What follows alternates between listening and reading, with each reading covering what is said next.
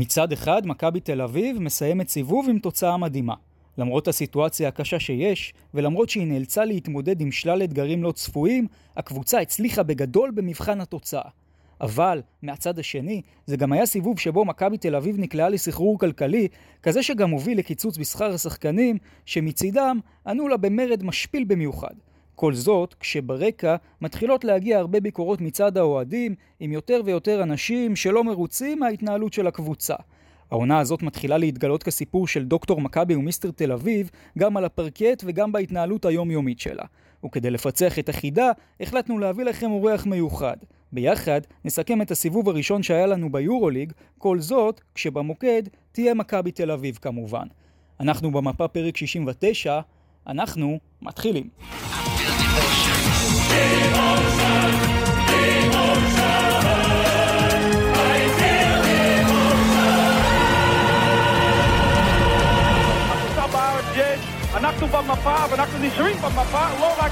לא לא. אנחנו במפה, פרק 69 שלנו, ברוכים הבאים לפרק uh, תעודת המחצית שלנו לסיבוב הראשון ביורוליג 2023-2024,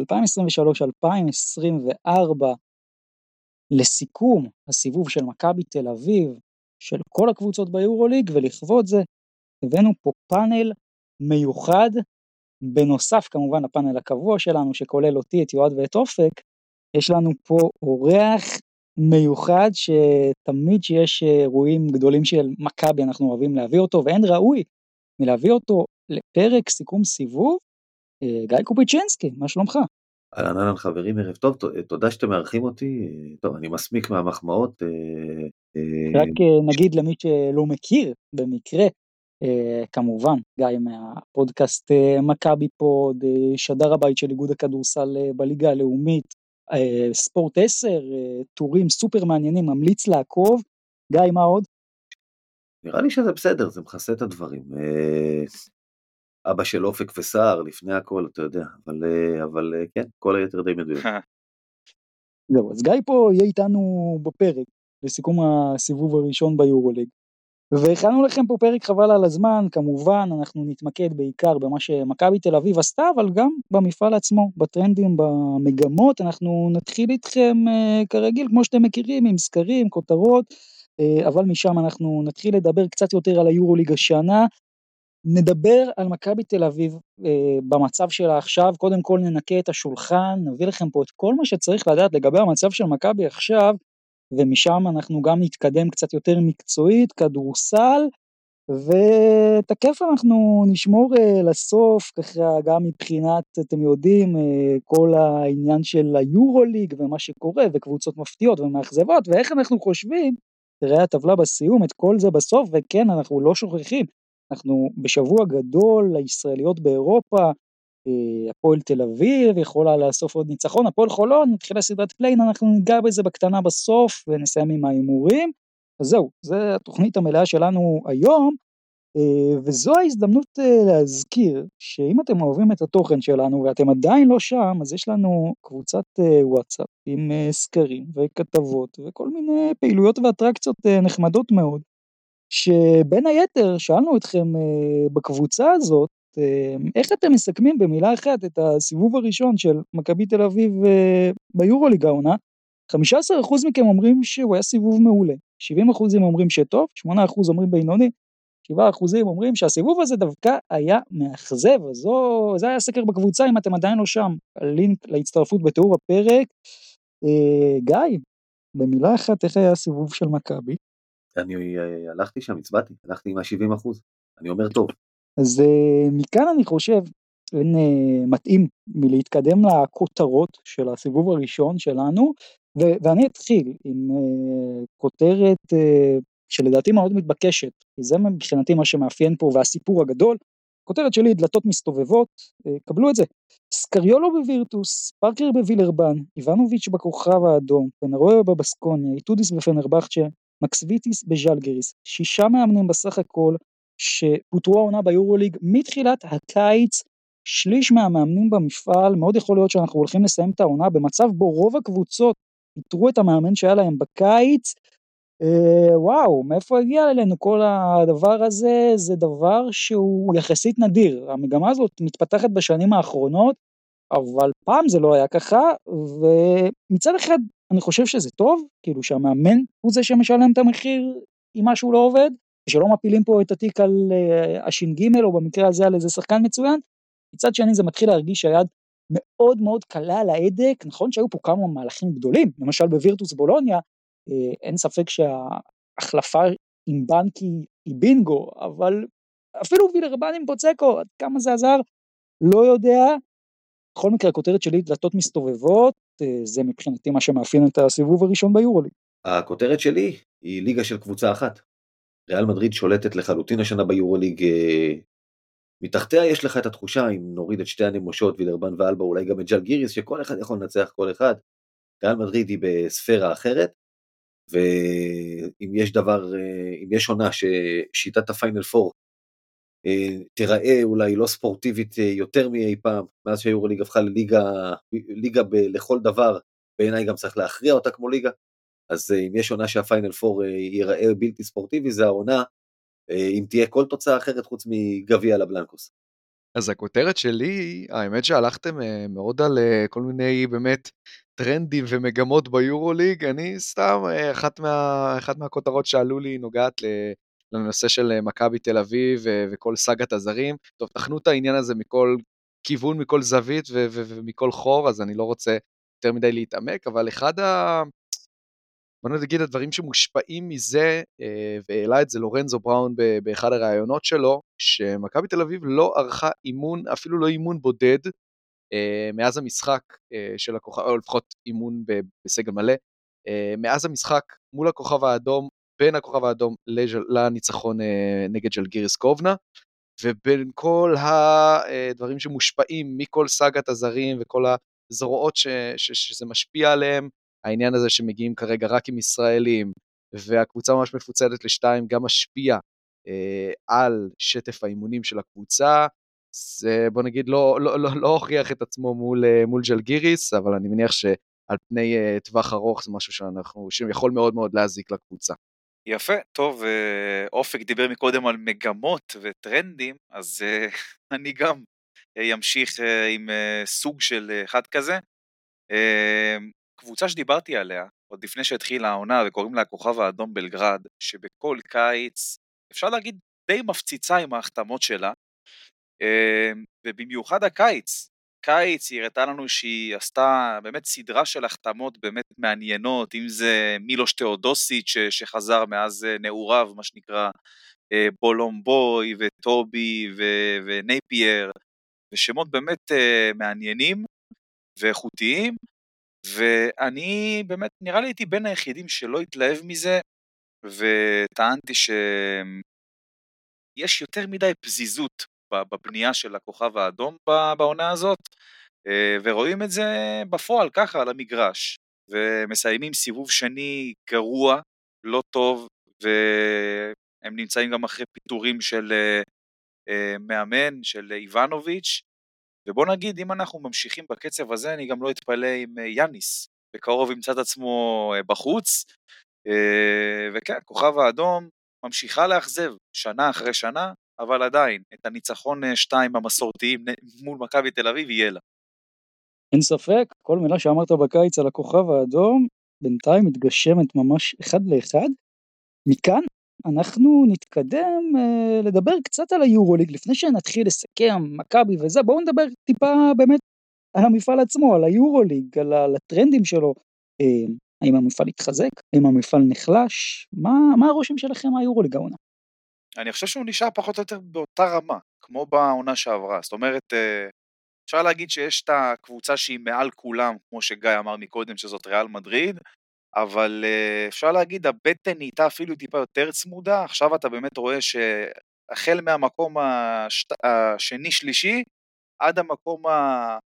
בוא נגיד עשירי, אולי ככה 11, זה קבוצות פחות או יותר באותה רמה, ולדעתי לכל קבוצה יש אה, סיכוי לא רע באמת להגיע לפיינל פור מכל הרשימה הזאת, אה, אבל אה, בתמונה הכוללת אני חושב שהיורוליג, הרמה שלו היא חזקה, אני חשבתי שהיא תהיה יותר חזקה, כן? אבל אה, כנראה שטעיתי, אבל פחות או יותר נשארה באותה רמה מהעונה שעברה.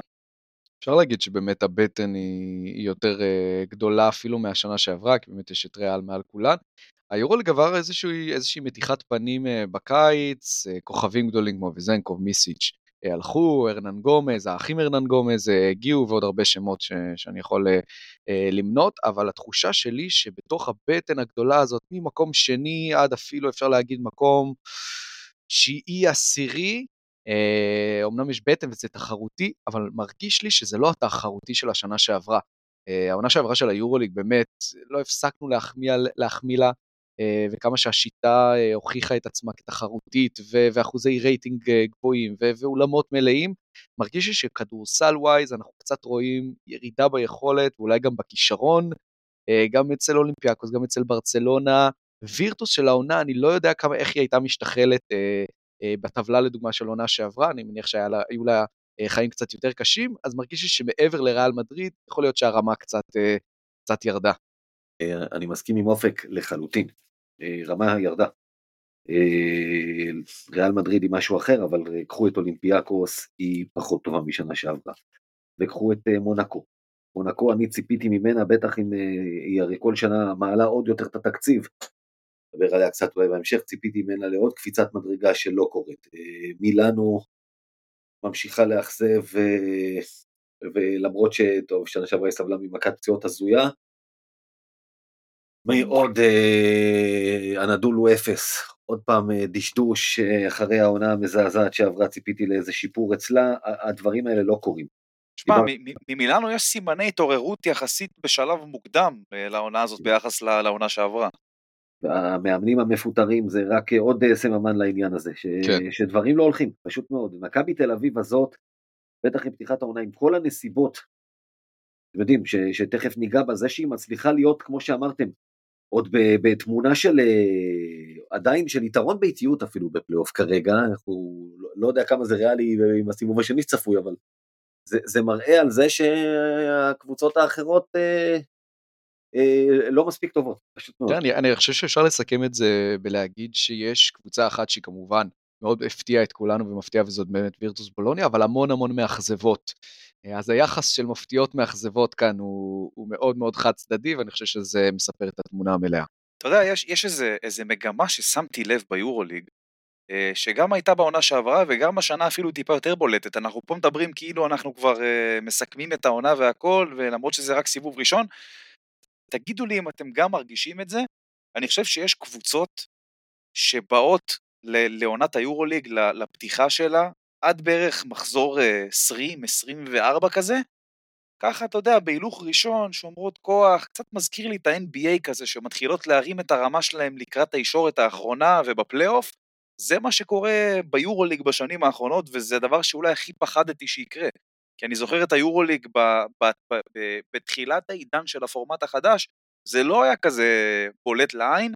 עכשיו באמת אתה רואה קבוצות כמו מונקו נגיד, אה, שברמת הכישרון לדעתי היא אולי מקום שני לריאל מדריד, קצת מדשדשת, נמצאת ככה בזה של מכבי ופנרבכצ'ה שם, ולדעתי בסופו של דבר היא כן תסיים בטופ 2 אה, כזה, אבל המגמה הזאת אה, צריך לדבר עליה, כי היא מתחילה קצת להדאיג, קבוצות אה, נראה לי קצת משחקים בזלזול כזה ושומרות את הכוח שלהם לישורת האחרונה של העונה, וזה דבר שאסור שיקרה ב- בליגה באירופה. מה תגיד על אלבה ברלין? אלבה ברלין? אלבה ברלין... למה היא שומרת את הכוח שלה? זה, עזוב, לא... בליגה, להכרעה בליגה הגרמנית. תשמע, אלבה ברלין זה קבוצה שלא שייכת לרמה של היורוליג. לא. אמ, ואני מקווה גם שהיא לא תהיה בו. תשמעו, שיטת השריונים של היורוליג בגדול, מקצועית, עקרונית הוכיחה את עצמה לאורך השנים, אתם יודעים, זה לא הדבר הכי ספורטיבי, אבל אומר היורוליג, אני רוצה מועדונים שמתמודדים לא שנה אחת לצורך העניין סתם, היא תבוא הפועל חולון כמו עם דורסמן בזמנו. שנה אחת שמו כסף, הביאה קבוצה, הרימה רכש, הרימה, לקחה אליפות, שנה אחרי מתפרקת מנכסיה ותבזה אותנו. אנחנו רוצים קבוצות טובות לאורך זמן, עם אולמות ראויים, עם מסורת, עם כל הדברים האלה, ועל פניו זה הוכיח את עצמו. אה, תמיד זה הראה שהקבוצות המשוריינות האלה, ה-11 עם רישיון A, תמיד היו תופסות באמת המקומות הגבוהים יותר. אבל אה, אז באות האלבה ברלין והווילרבן של העולם, והן מראות גם משהו אחר. הקבוצות האלה די מביישות השנה את המפעל. שאלבה ברלין מביישת אותו כבר כמה שנים, והן ממשיכות להסתובב פה, ומבחינתי זה רק, אה, זה מעורר את המתנגדים להגיד על, כנגד השריונים, ושיש קבוצות יותר טובות ביורו-קאפ וב-BCL ובדברים האלה. ואם כבר אתם יודעים, ליגה משוריינת וליגה זה, אז תן לי קבוצות ברמה, אני, אני לא, אתה יודע, שהפכתם אותה לליגה לכל דבר, היו לנו פעם את ה... בזמנו שהיו הגרלות בתים, היה לנו את הסוף אותים האלה למיניהם. כן. אלבה ברליני ואת, היום אה. הלודוגורצים האלה, למיניהם גם. הנובומסטואים, הוורוצלבים, כל האלה, כן, אבל אז אה, אלבה ברלין היא כזאת עכשיו, ולא יודע, יורוליג צריך לקבל החלטה לגביה בעיניי, אתה יודע. בימים האלה הקבוצה שבמוקד שיש קבוצות שקוראות לזרוק אותה מהיורוליג זו מכבי, אבל אה, אני חושב שהדיון צריך לעבור אצלם לאלבה. כן. טוב, אז אה, אלבה ברלין אה, מאוד מעניינת, לא באמת, אבל בואו נתקדם לקבוצה שאותנו מאוד מעניינת, מכבי תל אביב. לפני שנדבר על כדורסל, זה מתבקש, בואו ננקה רגע את, ה, את השולחן. כי מכבי תל אביב, היא מתמודדת פה, כמו כולנו, במציאות מאוד לא פשוטה, במצב של אה, מלחמה, עם הרבה מאוד סערות אה, בתוך המועדון, אה, הרבה מאוד עניינים שאולי מחוץ לפרקט. גיא, מה המצב כרגע? תשמע, קודם כל, באמת, המצב כרגע במכבי תל אביב, הנזקים של המלחמה הם עצומים. מי שלא מעורה ולא מבין, יש פה ממש, מה שקורה בקבוצה, הגדרנו את זה אצלנו כקו פרשת המים, פשוט ככה, זה, זה משהו שיכול לשנות את המציאות של הקבוצה הזאת לשנים קדימה, במהלכים שיעשו או שלא, כי אם לא יעשו, הקבוצה הזאת היא בדרך להיות אימפריה מתפוררת, וזה עד כדי כך. האם אתה יכול לראות אבל גם מגמה הפוכה, שאתה יודע, כזה מאז יצא מתוק, שאולי דווקא בגלל המצב הקיצוני שהמועדון הגיע אליו, פתאום אה, יצאו, יצאו מים מן הסלע? יכול להיות, כי, כי, כי פשוט כי אין ברירה, תשמעו, המציאות במכבי תל אביב היא כזאת, אה, קודם כל כלכלית, אה, ואת זה אני מניח שאתם יודעים. מכבי תל אביב היא לא ארמני מילאנו למשל, שיש שם בעלים ג'ורג'ו ארמני שיכול לשפוך מהכיס ככה וזה בלתי נגמר. או ריאל מדריד, ריאל מדריד דיווחה בשנה שעברה אה, על הפסדים של ריאל מדריד כדורסל, אנחנו נדייק, של 27 מיליון אירו, כלומר המועדון, מועדון איך? הכדורסל של ריאל מדריד, לפי הדיווח של עצמו, הפסיד כסף בגודל התקציב של כל מכבי תל אביב, התקציב של מכבי, לא משכורות השחקנים. איך? כי מבחינת, כי קבוצת הכדורגל שלה, זה מה שנופל לג'וד בלינגהם שם מהכיס. והיות וזה אותו מועדון, אז הכסף העודף מהכדורגל נשפך לכל הענפים האחרים, זה אותו דבר גם בברצלונה. אז אה, ובטורקיה יש את האוליגרכים שלהם. מכבי תל אביב זה לא המצב. התקציב של מכבי תל אביב בנוי, חצי ממנו, מהתקציב התפעולי בנוי על המנויים של יד אליהו. עוד חלק גדול בנוי על כל הספונסרים ועל הסכמי החסות ועל המשחקים שעושים, שבואו נקלע מהמזרון שם והכלב יזרוק חולצות וכל הדברים האלה. הון בעלים לא נכנס בין. ובעצם זה אומר שכל התקציב הזה של מכבי תל אביב וכל השואו הזה מבוסס על היכולת שלה לארח ביד אליהו משחקי יורוליג. והיכולת הזאת נלקחה השנה. אה, אני לא יודע מה, כמה משחקים ואם וכאשר היא תקיים בארץ, אני חושב שבקבוצה די משלימים עם זה שהיא לא תארח השנה, ובואו בינינו גם כל המשחקים הגדולים והטובים כבר הלכו, כן? את אולימפיאקוס כבר לא תארח את מונקו, זה עכשיו, אבל כבר לא כן, תארח כן, את שתי היא הטורקיות, היא ברצלונה, מדריד, הכל הלך. כן, אירחה במרכאות כבר את כל הגדולות כמעט. יישארו לך, הרי זה ברור שמונקו, שזה השבוע, ווירטוס בשבוע הבא, אתה גם לא תארח בארץ. זה כבר ישאיר לך במקרה הטוב חמישה משחקים, אם המלחמה נגמרת פחות או יותר מחר. אה, אז, אז אה, הנזק הכספי פה, יחד עם תוסיפו את העלויות של השחקנים בבלגרד, הדירות והרכבים ש, שיש להם שם. בקיצור, לא נלאה אתכם בכל העלויות תפעול, וזה עוד טיסות וזה עוד הכל. הנזק למכבי תל אביב הבור הוא של כמה עשרות מיליוני שקלים, וכמה עשרות זה אזור ה-50-60 מיליון שקל. זה מה שאנשים מתוך מכבי אמרו. גיא, עכשיו- אבל רגע, גיא, אם אנחנו, יודע, בסוף, כל מילה שאמרת היא נכונה, אין ספק, ולמכבי יש הפסדים, אולי אפילו, כמו שאמרת, בגובה של התקציב של אה, שתי המתחרות המרכזיות שלה בליגה פחות או יותר, אבל, אבל, האם אנחנו לא עושים פה קצת הנחה למכבי תל אביב בעקבות הנזקים עם המלחמה? כי האוהדים של מכבי למשל, אתה יודע, השאלה שהם שואלים, שאלה מאוד טריוויאלית, כשמצד אחד אה, מימינך יש מתן אדלסון ומשמאלך עופר ינאי, שגם מחתימים שחקנים אה, כן. בסיטואציה הזאת, למה אנחנו לא? למה אנחנו לא מגדילים את התקציב? איך הגענו למצב שכל תקציב המועדון נשען על המנויים? אז רגע, שנייה, אני לא פה מצדיק, אני קודם כל אומר, זה העובדות היבשות, גם פיצוי, עכשיו, פיצוי ממשלתי גם אם יבוא, זה באזור החמישה, שישה, שבעה מיליון שקל. זאת אומרת, זה לא יכסה כלום. היות וכך, מכבי הלכה למהלך הקיצוץ, אגב, שחקני מכבי תל אביב חתומים על הסכם בו חתומים כל שחקני היורוליג מול אלפא, ארגון שחקני היורוליג, שיש אפשרות ויש זכות לקבוצות לקצץ עד 20% משכר השחקנים במקרה של פורס מז'ור, כמו מלחמה, כמו, אה, כמו קורונה וכמו דברים כאלה. מכבי תל אביב אגב אמרה, אנחנו נוריד בין 10 ל-15%, זה תלוי בשחקן, וזה לא קיצוץ, זה דחיית תשלומים לעונה הבאה. עכשיו, הבעיה היא שאף אחד לא כותב ולא חותם על זה בכתב, ולכן הכעס של השחקנים שתכף ניגע בו. עכשיו, לעשות הנחה, קודם כל, תשמע, את האוהדים, בכנות, זה לא צריך לעניין. גם אגב את השחקנים שרוצים לקבל את הכסף שלהם, זה לא צריך לעניין. זה אני מסכים לחלוטין. בסופו של דבר, ההתנהלות הזאת של הנהלת מכבי תל אביב, שבונה על כסף של מישהו אחר, ולא מביאה כסף מהבית, מהרבה מאוד סיבות, לחלקן אני לא באמת יכול להיכנס, אתה יודע, ככה, בלי להסתכן בכל מיני תביעות משפטיות, אבל uh, בסוף זה ההתנהלות הזאת של הנהלת מכבי תל אביב פשוט התפוצצה לה כרגע בפנים, וזה נכון, לירושלים יש אדלסון כרגע, בהפועל תל אביב נכנסו משקיעים, ואגב ההוצאות שלה גם הרבה יותר קטנות. אגב, גם בהפועל תל אביב, יורו-קאפ ששייך ליורוליג, הם פשוט קיבלו החלטה כדי שלא ייווצרו הבעיות האלה שהם לא נוגעים בשכר של השחקנים. והם מקווים שלמרות זאת יינתן הסיוע הממשלתי. כי הסיוע הממשלתי מדבר על, אה, לעסק מדבר על ההתייעלות הזאת ועל קיצוץ בשכר, הפועל תל אביב פשוט מקווים שלמרות שהם לא עושים זאת הם יקבלו בכל זאת, במכבי תל אביב הם לא, מבחינתם לא יכולים להרשות לעצמם שהם לא יקבלו. ולכן הם עשו את מה, שצריך, מה שמבחינתם צריך. אני לא אוהב את זה, אני לא אוהב שמגלגלים הפסדים, מה שנקרא, לשכירים בחברה, אבל אתם יודעים, אה, כן. it is what it is כרגע, ולכן אמרת, אה, אמרתם אולי מאז יצא מתוק עם מכבי תל אביב, ההנהלה תצטרך לקבל החלטות, כי הנזקים האלה ייגררו גם לשנים הבאות. אני לא יודע מי מהשחקנים, אה, מהחוזים היקרים, כמו לורנזו ובולדווין שעוד שדרגו אותם, את מי הם יוכלו להשאיר בכלל בתנאים האלו, מי ירצה להישאר עם הסיטואציה שקורית עכשיו, הימור שלי בולדווין לא יישאר פה בקיץ. אה, כן.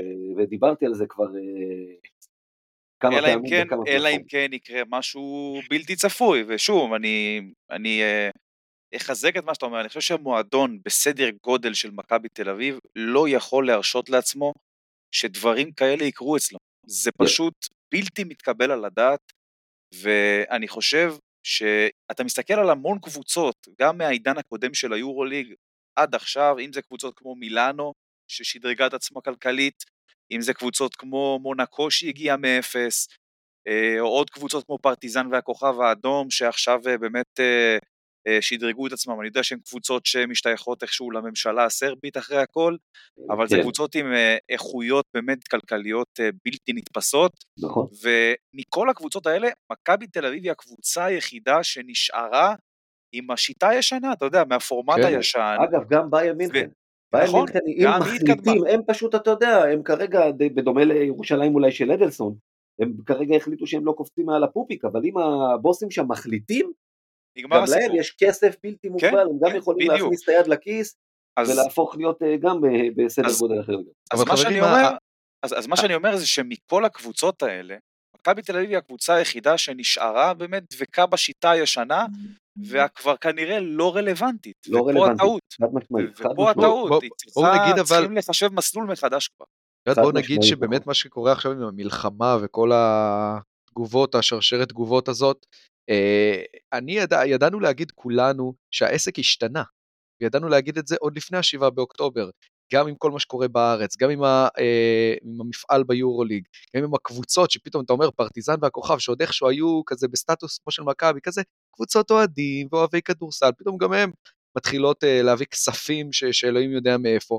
המשחק השתנה, מכבי תל אביב כבר לא תוכל לעשות איזה שהן החתמות, ובשיטת יורוליג כזאת איכשהו להשתחרר, כן. גביע יורוליג. זה, זה לא, לא משהו שיכול לקרות בפורמט הנוכחי, זה לא משהו שיכול לקרות בתחרות הנוכחית, בטח גם לא בארץ. עכשיו אתה יודע, מעבר לזה, בדיוק, זה, נכון. זה מעבר ליורוליג, תקשיבו, מכבי תל אביב, אם לא תעשה מה שנקרא אה, הערכת מצב ושדרוג מערכות ושינוי תפיסה בקרב מקבלי ההחלטות, קרי אומר לדעתי בשלב הזה זה רק להכניס עוד שותף, שאתה יודע שהבעלי הבית לא רצו לעשות את זה כי עוד שותף זה עוד דעות והם לא רצו את זה, אבל לא תהיה להם ברירה. אין להם ברירה, העסק השתנה. הם יהיו חייבים לא כן, הם יהיו חייבים להכניס מישהו שיביא כסף מהכיס שלו, וכאן פה... אחרת גם בליגה, חבר'ה, זה לא העניין, אתה יודע, נכון? אני, אני גדלתי בשנות התשעים, אתם יותר צעירים לדעתי, ואני גדלתי בשנות התשעים. שנות התשעים, בטח אה, מאז תשעים ואחת, עד שנת 2000 לא היה פיינל פור, מכבי תל אביב הייתה גורם מאוד משני באירופה, אבל כאוהד מכבי אתה ידעת שהעונה הזאת תסתיים בגזירת רשתות חגיגות אליפות ביד אליהו עם 3-0 חלק בסדרת הגמר, אז פעם היה דבר כזה של סדרת גמר של טוב מחמישה משחקים,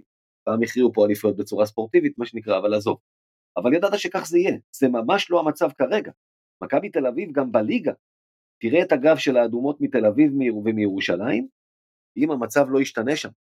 וזה הבור... הלחם והחמאה של שמעון, זה הבטן הרכה של שמעון. נכון. שאנחנו עוד שנתיים, שלוש, אנחנו נראה אה, את מתן אדלסון מתחרה עם, אה, עם מכבי על שחקנים, ולא סתם מתחרה איתם, מתחרה איתם זה understatement, אלא אה, שחקן שמכבי מציע לו סכום X, והוא אומר סכום X פלוס, אה, אולי שני, שני, שני X, מה שנקרא, אה, אה, שמעון מזרחי, אותו מכביסט אה, דגול ומיתולוגי, יבין שמה שנקרא, הזיזו לו את הגבינה גם בארץ, והמשחק השתנה. נכון? וזה מחייב פעולה. אקטיבית עכשיו, מה שנקרא אתמול. אתמול, עכשיו כן, אתם, כן, אתם מדברים פה על הליגה, אתם מדברים פה על הליגה, אני רוצה שנייה לחזור ליורוליג, ואנחנו מדברים פה על כל מה שקורה ביורוליג ואיך מכבי תל אביב תהיה ביחס לשאר הקבוצות ביורוליג, וחבר'ה, אנחנו פה מדברים עוד לפני בכלל התכנון על להכניס את הכסף של לונדון ליונס, של פריז בסקטבול ודובאי, ולך תדע עכשיו פתאום הסיטואציה עם הרוסיות פתאום יחזרו. רק ו... לא, לא, בוודאי, אתה תגיע למצב שאתה יודע, מי, מי זוכר את הפועל תל אביב בעונת 2004-2005, אני לוקח את זה לשנייה לליגה רק כדי להסביר, עלתה לגמר ולכן חגיגה אליפות, מה שנקרא, עשתה, עשתה חגיגות אליפות באולם, אתם זוכרים כן, את הדבר הזה? כן, ברור שזוכרים. מכבי תל אביב, אה, בקצב הזה, אם זה יהיה המצב, תחגוג פלייאוף ביורוליג כאילו זה גביע אירופה. פשוט ככה, כן, זה, זה, זה, זו המציאות.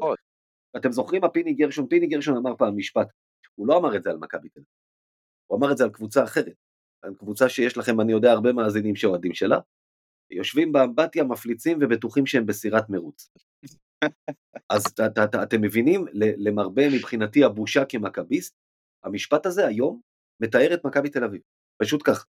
נכון. טוב, הבנו, חבר'ה, הבנו שמכבי בקטסטרופה לא קטנה, אבל בואו רגע נבין עד כמה היא לא קטנה, ואני כמובן מדבר על נושא שעוד ילמד בספרי ההיסטוריה ביחד עם, אני יודע מה, מרד החשמונאים, אה, מרד השחקנים, כי בסוף מכבי פה חווה משהו חסר תקדים, וזה השחקנים שלה באים ומציבים לה אולטימטום ואומרים חבר'ה, עוצרים הכל, מה שנקרא, לכו תחפשו את רומן סורקין אה, ורפי מנקו 40 דקות בליגה, אה, משחק אנחנו זוכרים מול הפועל חיפה, לא טסים, גיא, האם המרד הזה מאחורינו או שאנחנו רק בפרק הראשון? לא, לא, ממש לא מאחורינו. קודם כל כן, הפועל חיפה, הפועל באר שבע, אה, נגיד כבר שקודם כל אה, המצב הזה גם מבחינת הזרים, גם בלי, לפני עניין הכסף, עניין המלחמה הוא בלתי נסבל. קודם כל, אתה יודע, מכבי תל אביב פעלה באותו רגע טוב, הוציאה אותם מפה, שמה אותם בבלגרד, דאגה להם להכל כולל המשפחות, אה, שהקבוצה תמשיך להתאמן שם. עכשיו שהגיע הזמן לחזור לפה, היא מראש החליטה שבאים עם שלושה או ארבעה זרים למשחק, כי לא צריך יותר מזה במצב הליגה, ואלה שלא יישארו שם. אבל אז באו גם אלה שכבר הסכימו להגיע. לפה יש כאלה שפחדו, אה, שידעו מראש שהם יותר פוחדים, לורנזו בראון או אחד כזה למשל. אבל אז כבר באו כל האחרים, ואני יכול להגיד לכם שיש שם אה, אה, ממריד ראשי וממריד משני בתוך החבר'ה, ואני לא אכנס לשמות. אבל שאמרתי קודם, שרק נגיד שאמרתי קודם שלדעתי בולדווין לא יישאר פה בקיץ, זה לא רק קשור לעניין הכסף. אה, אז, אז מכבי תל אביב והזרים שם אומרים, בלי התחייבות חתומה שאנחנו מקבלים את הכסף שמגיע לנו, אנחנו כרגע לא באים למשחקי הליגה. שבעיניי אגב, זאת אה, שערורייה לא פחות גדולה. בלי להוריד רגע, רגע, רגע, רגע, אז אה, אתה אומר, עד, השחקנים אומרים, עד שאנחנו לא מקבלים את הכסף, לא מעניין אותנו, מבטיחים, לא מבטיחים, מבטיחים. לכך שנקבל את הכסף אכן כמו שאתם אומרים, כי מכבי תל אביב אמרה, אנחנו נדחה, הקיצוץ הזה פשוט ישולם לכם בעונת המשחקים הבאה. עכשיו, לא כל השחקנים בטוחים שהם יהיו פה בעונה הבאה, והם אומרים, תביא לי התחייבות, אני לא בא לי עכשיו שבוע, שנה הבאה להיות באיזה בסקוניה, ולהתקשר כל יומיים לפה לשאול, תגיד איפה הכסף, אה, לפי, אתם יודעים, במרכאות, לפי השמועות, הסיפור ההוא של הבנק של אה, מוני פנן, זיכרונו לברכה, אסטבן בטיסטה מתקשר עד היום, שואל איפה הכסף שחייבים. אז אתם יודעים, זה... זה... מכבי גם אגב מתקשרת, שואלת איפה ההגנה שבטיסטה התחייב לה. אבל אני חייב להגיד על זה משהו. קודם כל, אמ, אני כאילו חייב לומר, יש לי רגישות לדברים האלה, להתעמרות בשכר, לא, כאילו לא מקובל, אבל, אבל, מה שהשחקנים של מכבי עושים, הזרים זה פשוט לא, לא לעניין.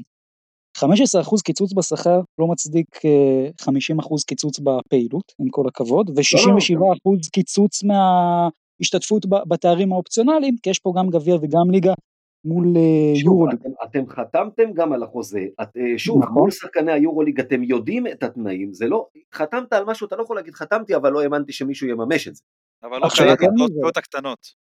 חבר'ה, מכבי הפעילה את הכפתור האדום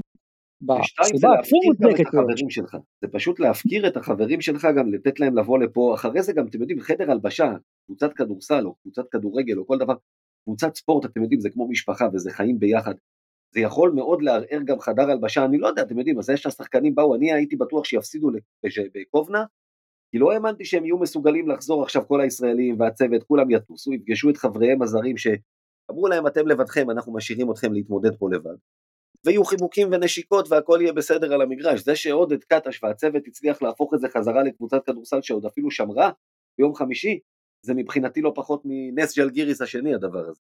טוב, עזבו שטויות, איך יוצאים מהפלונטר הזה? גם בהתחשב בעובדה שאנחנו יודעים על כל הקנסות שה, שהמינהלת מתכננת, איך, מה, מה האור בקצה המנהרה של הדבר הזה? לא, לא, יהיה, יהיה פתרון, יהיה פתרון, שיהיה ברור. מכבי תל אביב חוזרת לליגה, הרי עכשיו יש שבועיים פלוס בלי משחק ליגה, אני בטוח שעד ימצאו ה... משהו, כן. ימצאו חושב... לפחות שלושה זרים יגיעו לפה בפעם הבאה. אני חושב אבל שבטווח הארוך, אני חושב זה קודם כל הפתרון צריך להיות בטווח הארוך. מה עושים בשביל לפתור את העניין הזה?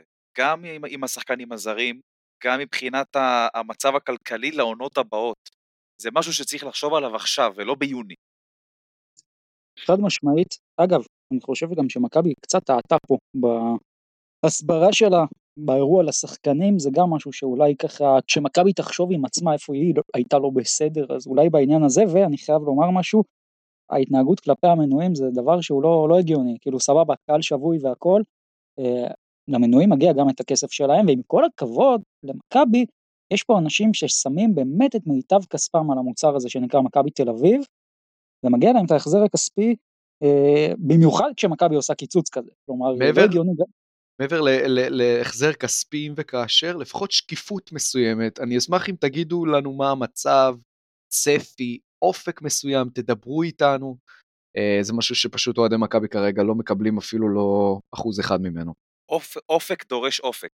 רגע, יצאה הודעה עכשיו, אתם יודעים, דווקא, דרך אגב, אה, אה, אמיר טראו, אה, שותפי לפודקאסט, טוען שזה בגלל שאנחנו דיברנו, דיברו איתנו ממכבי עם שנינו באותו יום, ככה יצא, ושנינו אמרנו אותו דבר. הרבה אוהדים פונים אלינו ושואלים למה אין שום הודעה, ואז הוציאו הודעה, שלא אמרה שום דבר, אבל אמרנו, תוציאו הודעה אפילו של אין מה להגיד כרגע, כי, כי אף אחד לא יודע. הרי מתי תיגמר המלחמה הזאת? מישהו מכם יודע להגיד לי? לאף אחד אין מושג. יפה, אף אחד לא יודע, כולל גם מקבלי ההחלטות במד... ברמת מדינת ישראל. אז גם מכבי תל אביב לא יודעים מתי זה ייגמר. מה יהיה הנזק? בסדר, אבל לפני תוצאות פרקטיות והשלכות של הדבר הזה, דברו עם האוהדים שלכם. תגידו, אנחנו מבינים את המצב, אנחנו מנסים, איזה שהם מילות ניחום, הרגשה של אתם רואים אותנו, כרגע מרגיש איזשהו ניתוק מוחלט. אנשים פה שמים עשרות אלפי שקלים על הדבר הזה, ולא מדברים איתם אפילו, זה האלף בית של שירות לקוחות. אני מסכים איתך. אה, ויצאה הודעה ששוב, אה, יצאה עכשיו הודעה של אתם חשובים לנו ופה ושם ואנחנו לא יודעים מה יהיה ואנחנו כמובן ברגע שיהיה הודעה שאומרת שיהיה מה להודיע אנחנו נודיע ולא יודעים, יצא מאוד מאוחר. אה, אגב אפרופו דברור, כל דברור העניין עם הזרים גם הוציא את המועדון מאוד מאוד לא טוב. כי בהתחלה יצא החוצה וגם זה מה שאני קיבלתי, שמפרגנים להם למשחקים האלה את חופשת ה Christmas ואני יכול להגיד לכם שכעסתי על זה, אמרתי, מה זאת אומרת, איפה המכביזם של לנצח משחקים? אתם באים לי להפסיד שני משחקים, עכשיו באים בלי זרים בשביל לתת חופשת Christmas? לברון משחק ב Christmas, הם לא יכולים לשחק? ואז התחילה לצאת האמת. ואז שיצא, גם אז המועדון יצא בהודעה, הזרים החליטו לא לבוא. כאילו, בואו תחשבו על עסק שאומר החוצה, העובד שלי החליט לזרוק עליי, אתם יודעים מה, ואני אין לי מה לעשות עם זה, זה מוציא אותך מאוד חלש גם כמועדון, הודעה מאוד לא מכביסטית, וזה גם, זה, זו חלק מהבעיה. אה, הדברים שיוצאים משם, אה, החל מלא נורא אם נפסיד כמה אליפויות פה ושם, שאמר בזמנו דויד פדרמן, ל... לדברים האלה, זה, זה, זה חלק מהעניין, רוח המועדון, היא לא מה, בטח לא מה שאני הכרתי, ואוהדים ותיקים יותר ממני, ולכן עוד פעם, תראו שינוי, לא יעזור שום דבר.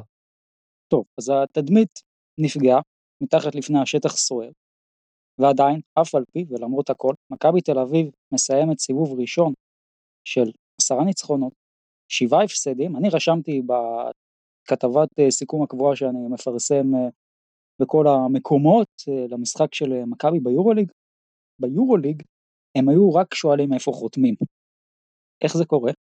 רגע, אז, אז קודם כל אני אגיד לך ש, שאתה צודק גם על הנייר, אם היית מראה את סדר המשחקים המקורי, שאומרת שני משחקים בטורקיה בסיבוב הראשון ודברים כאלה, נכון, כשזוכרים ששנה שעברה סיימנו ב-9-8, 10-7, היו אומרים על הכיפאק, אבל בטח שאתה לוקח את הנתונים האלה, עשית את זה ללא ביתיות, אה, עם וייד בולדווין שלדעתי נהדר משהו כמו שמונה מהמשחקים האלה, נכון? כן. השחקן הכי חשוב במכבי תל אביב בשנה שעברה, השחקן היחיד שגם השנה אין לו תחליף בקבוצה, הקפטן שלנו היה פצוע בערך חודש, כל זה, ומאזן 10-7, ש... תוסיף לזה את כל הסייז אפקט, אתה יודע, גרים בבלגרד, המלחמה, השפעות. השפעות, בדיוק, והמתח הבלתי נסבל הזה, האווירה המאוד אה, לא נעימה שאנשים אה, הרגישו בזמן המלחמה, כן? אתה מסיים באותו מאזן כמו שתי קבוצות אה, עשירות ממך, מעל פנאתינייקוס ומונקו ומעל קבוצות אחרות עשירות ממך גם, בהחלט, על פניו עודד קטש עשה ניסים. אני חושב שהרבה לפני השחקנים, כן? עיקר הקרדיט פה צריך להיות מופנה לכיוון עודד קטש. אני מסכים לגמרי. אה, דרך אגב, אבל יש עדיין אכזבה אצל חלק מהאוהדים שלנו. הנה, נייט, אמרת, עשית סקר, היו הרבה שאמרו טוב, היו כאלה שאמרו מאכזב. למה, אתה שואל את עצמך למה מאכזב? כי כשאתה מסתכל על הנתונים היבשים, מכבי תל אביב, שנייה ביורוליג בקליעת נקודות אחרי המפלצת ממדריד, שנייה ביורוליג באסיסטים, מעל 20 אסיסטים למשחק אחרי המפלצת ממדריד, ראשונה בריבאונד התקפה, ראשונה בחטיפות, אה, שנייה בטוטל ריבאונד, זה נתונים שאם היית שואל, תביא את הנתונים האלה לבד, למישהו בלי להגיד לו זאת מכבי תל אביב, זאת, אה, זה לא משנה איך תקרא לה חיים או משה, תגיד איפה לדעתך מדורגת הקבוצה הזאת, הוא היה אומר אזור ה-2-3 ביורוליג, ולא כן. 7. חד משמעית. כי אז אתה מסתכל על הנתונים של הצד השני איפה ששומרים. וזה מוריד את הקבוצה לאזור המקום השביעי. אה, תשמע, יכול להיות באמת שאם מכבי תל אביב אה, הייתה משחקת ביד אליהו השנה, ואין מלחמה והכל מצב רגיל, אז זה בהחלט יכול להיות, היא הייתה, אתה יודע, בערך במקומות האלה של ה-2-3. יד אליהו היה נותן לך עוד אה, לפחות שני ניצחונות לעניות דעתי, כן, בוודאי. אני, למרות כן. חבר'ה שמדברים על הנתונים של מכבי, צריך לזכור משהו, וזה גם, אני הסתכלתי על מה שהמועדון הוציא, וזה באמת אה, נראה מאוד מרשים, ואתה אומר, וואו, מכבי באמת אולי top 4 בהרבה מאוד קטגוריות, אבל אני רגע רוצה להיכנס לזה ולדייק את זה. כי מכבי תל אביב היא הקבוצה שיש לה הכי הרבה possession ים אה, ביורוליג, כלומר לא. היא עם 74.7 פוזיישנים פר 40 דקות.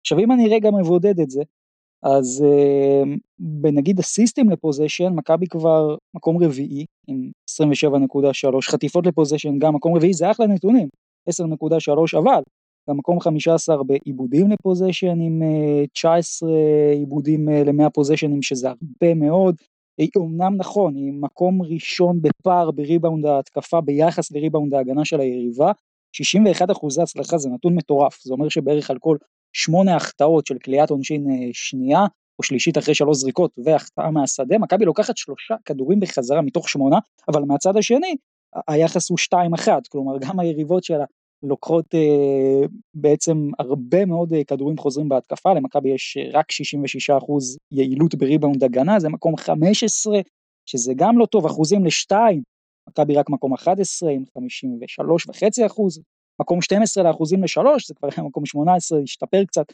34.5 אחוז, אבל אני רוצה להתמקד בדברים הכי מעניינים בעיניי, שזה היעילות ההתקפית וההגנתית של מכבי, שאולי מתחילים לספר את הסיפור, כי מכבי רק מקום שביעי ביעילות ההתקפית, עם 115 אה, נקודות אה, בממוצע ל-100 פוזיישנים, אבל מקום 13 ביעילות ההגנתית עם 115.2 אה, נקודות שהיריבות שלה קולות ב-100 פוזיישנים,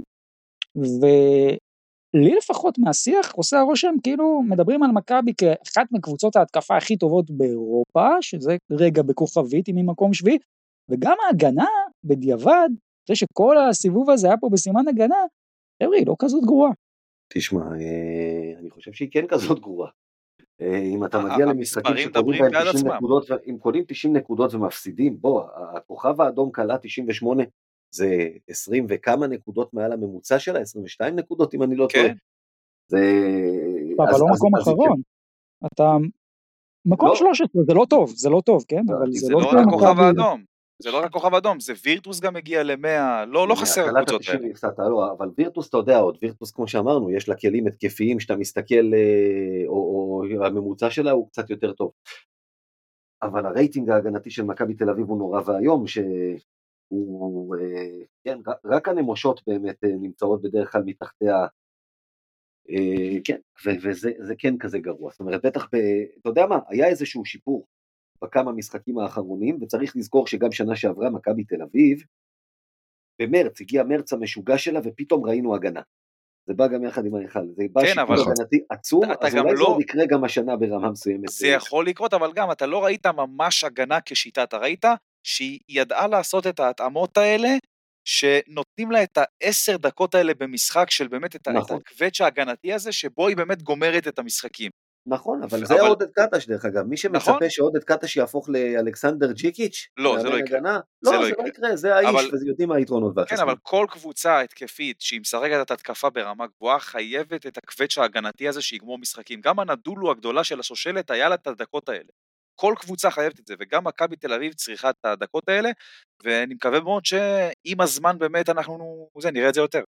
תראו, בסוף זה משחק קבוצתי. אבל זה לא משחק של 200 אנשים, זה משחק של uh, שחקנים. בואו נדבר רגע על השחקן הכי חשוב uh, של מכבי, גיא הזכרת, בולדווין. Uh, האם יש כאן דברים שהם לא קשורים לכדורסל, שיכולים uh, לסיים את העונה שלו אפילו קודם? אני שוב, אני לא יודע להגיד לך אם יסיימו את העונה שלו קודם, אמרתי, לדעתי יישאר עד הקיץ ואז כבר אלוהים גדול, אבל וייד בולדווין כן, אתה יודע, וייד בולדווין הוא בן אדם כזה, שאומרים שהוא לוקח גם ללב כל מה שקורה מסביבו, הוא לא מהאנשים שיודעים להשאיר את הבחוץ בחוץ, מה שנקרא. קודם כל היה את הסיפור ההוא עם אשתו, אה, אשתו בת זוגו, זאת אומרת, אני לא מכיר את הסטטוס הרסמי, אבל אתה יודע, אם ילדיו ושותפתו לחיים, אפשר להגיד את זה ככה, שכולכם אה, ודאי זוכרים. שאגב נופח מעבר לכל פרופורציה, כן, אבל אה, ככה זה בימי מלחמה. הוא לקח את זה מאוד קשה. ואז הגיע הסיפור עם השכר והוא לקח את זה מאוד קשה. מעבר לזה שגם היו את הפציעות. וייד בולדווין הוא שחקן שאוהב אה, לצאת למגרש ולתת את כל מה שיש לו, אבל צריכים לדאוג שהוא יהיה מרוצה. וכרגע הוא לא מרוצה, זאת האמת. כן, אבל, אבל איפה וייד בולדווין, שבסיום העונה שעברה אמר, בואנה, אני הייתי בכל קבוצה ביורוליג, לא סיימתי שם שנה אחת, מצאתי בית בישראל, בית נכון. בתל אביב, אני שמח ואשמח יותר להישאר פה, וגם שמחתי על הארכת חוזה שלי. בדיוק. איפה הווייד בולדווין הזה, אני שואל? אז הוא לא בתל אביב. מסביב. בדיוק. הוא לא בבית. בדיוק. נכון. אותו, א', הוציאו אותו מהבית שהוא מצא. אה, ב', שוב, הפגיעה הזאת בשכר, זה חלק מהעניין שאולי גם, אה, כמו שאמר נייט, אה, זה מבחינתו סוג של התעמרות אולי, אולי סוג שהוא לא מרגיש פתאום בבית. תחשוב שאתה מרגיש, אתה אומר, אוקיי, המקום הזה נותן לי משפחה, ואז פתאום בא, בא אבא ומכה אותך, אתה מבין מה אני אומר? כן, אז כן. הוא, הוא, אני, אני שוב, לא דיברתי איתו, אני חייב להגיד, זה, זה ככה מה, מהווייבים שאני מרגיש. אבל יכול להיות שהוא מרגיש נבגד באיזושהי צורה, או נפגע. אה, מעבר לזה שהשנה גם מספרית, הוא לא מראה לנו את וייד בולדווין שנה שעברה, בעיקר אגב בצד ששומרים, הוא היה השומר הכי טוב של מכבי תל אביב. נכון. והשנה הוא אה, הפך ל... לא יודע איך מישהו אמר לי, הוא למד מלורנזו שאם אתה, אתה יכול לשחק רק בצד אחד של המגרש, בצד השני לעמוד ולתת לאנשים פשוט לעבור על פניך, וזה כן. מאוד מאוד בולט. אבל גם מספרים בהתקפה, ופה אפשר אולי לייחס לפציעה, אבל גם פה הוא, הוא ירד, אני, אני בחרתי בו לשחקן המאכזב של הסיבוב הזה מבחינתי. תראה, אני, אני חייב אה, להוסיף עוד משהו, לא, לא רק בקשר לבולדווין, אבל זה גם איך שהוא מתקשר אליו. אנחנו, אני רואה מלא טוקבקים של אה, אוהדים של מכבי תל אביב, שמצפים כאילו מהשחקנים להראות מחויבות והכל וזה, ו- ואיך הם אוהבים את האוהדים, ובואו תשחקו בשביל האוהדים והכל. בסופו של דבר, חבר'ה, לא משנה מה קורה, ולא משנה אם זה זר או אם ישראלי, לא משנה אם אתה בא בסוף משחק שאתה מנצח ובא לאוהדים ומתחיל לרקוד איתם, בסופו של דבר הכל זה ביזנס, ברגע שאתה לא מקבל את הכסף לכיס, הכל מתגמד, הכל מתגמד, כבר כלום לא מעניין אותך חוץ מהכסף, וזה נוגע לכולם, גם לזרים, גם לישראלים, ואני חושב שגם את העניין הזה צריכים לקחת בפרופורציות, ואני מדבר על האוהדים.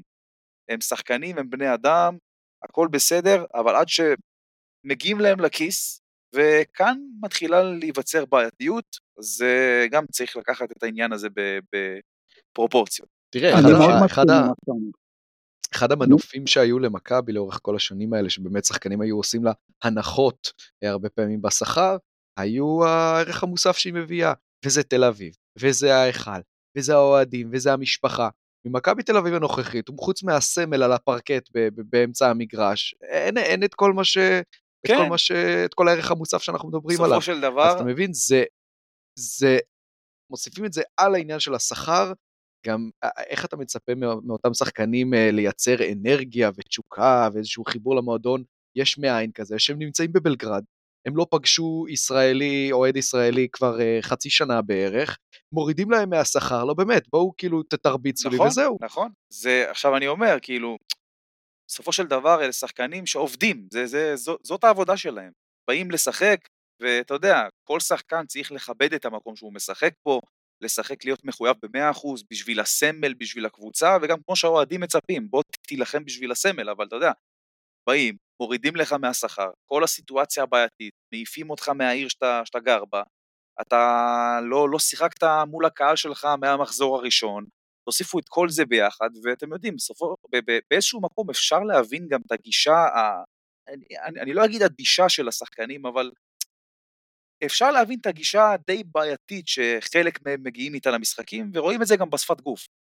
במקרה של אה, וייד, אני חושב שזה גם אה, מאוד באקסטרים, כי אני חושב שווייד צריך מאוד את מכבי, הוא לא יכול להרשות לעצמו בקריירה עוד אה, סיפור ופרשיות וקבוצות שכן מרוצות ולא מרוצות, ואני לא חושב שמכבי יכולה להתמודד עם עוד סיבוב כזה on-off של וייד בולדווין. אני חושב שממש שני הצדדים צריכים את זה, מה שכן, וזה גם זמן קצת לדבר אולי על הדברים היותר חיוביים שהיו.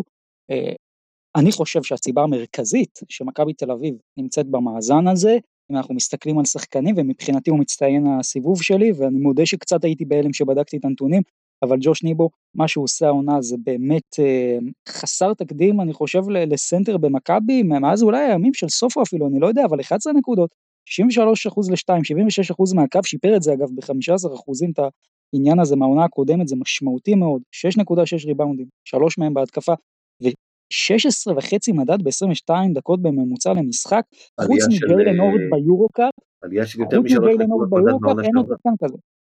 כן.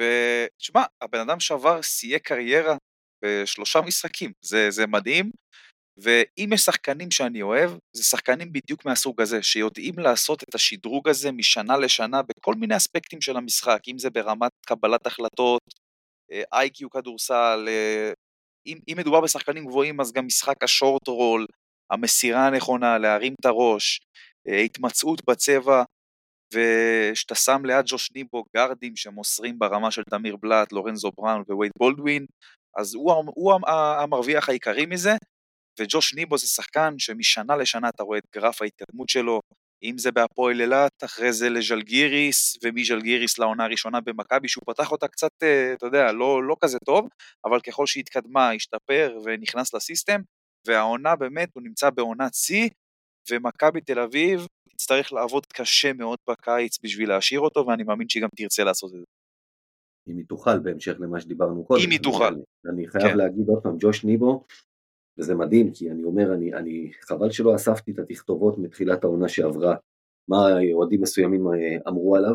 כן, יש מלא כאלה. שזה מצחיק שעוד הייתה התלבטות למכבי לקראת הקיץ, האם להשאיר אותו, את פויטרס, אבל אה, קודם כל עודד קטש, מאוד אוהב אותו. הוא אמר את זה, אני יודע, שמעתי את זה בקולו, כמה הוא אוהב את ג'וש ניבו וכמה הוא עובד קשה באימונים. וג'וש ניבו התחיל את השדרוג הזה בעונה שעברה, בתוך חודש מרץ המשוגע של מכבי תל אביב, גם הוא דפק שם כן. דאבל דאבלים כאילו אין מחר. כן, כולל אחד על ריאל מדריד בסוף. בדיוק, ואני שאלתי אותו, באחד ה, בתוך, ה, בתוך הרצף ההוא, באחד המשחקים, אמרתי, תגיד, זה גם אתה, וזה גם הקבוצה, מה קרה פה? כאילו פתאום, זה הרי היה כאילו מישהו לחץ על איזה סוויץ' של אה, כאילו מעלה רמה במחשב, מה שנקרא באיזה משחק. הוא אמר לי, תשמע, הבנו סוף סוף, התחלנו להבין מה רוצה המאמן, ולבצע את זה ברמה הרבה יותר גבוהה. ועל זה בדיוק קטש דיבר, כמה שהוא עובד קשה באימונים, ומשדרג, ואהוב על כולם גם בחדר הלבשה.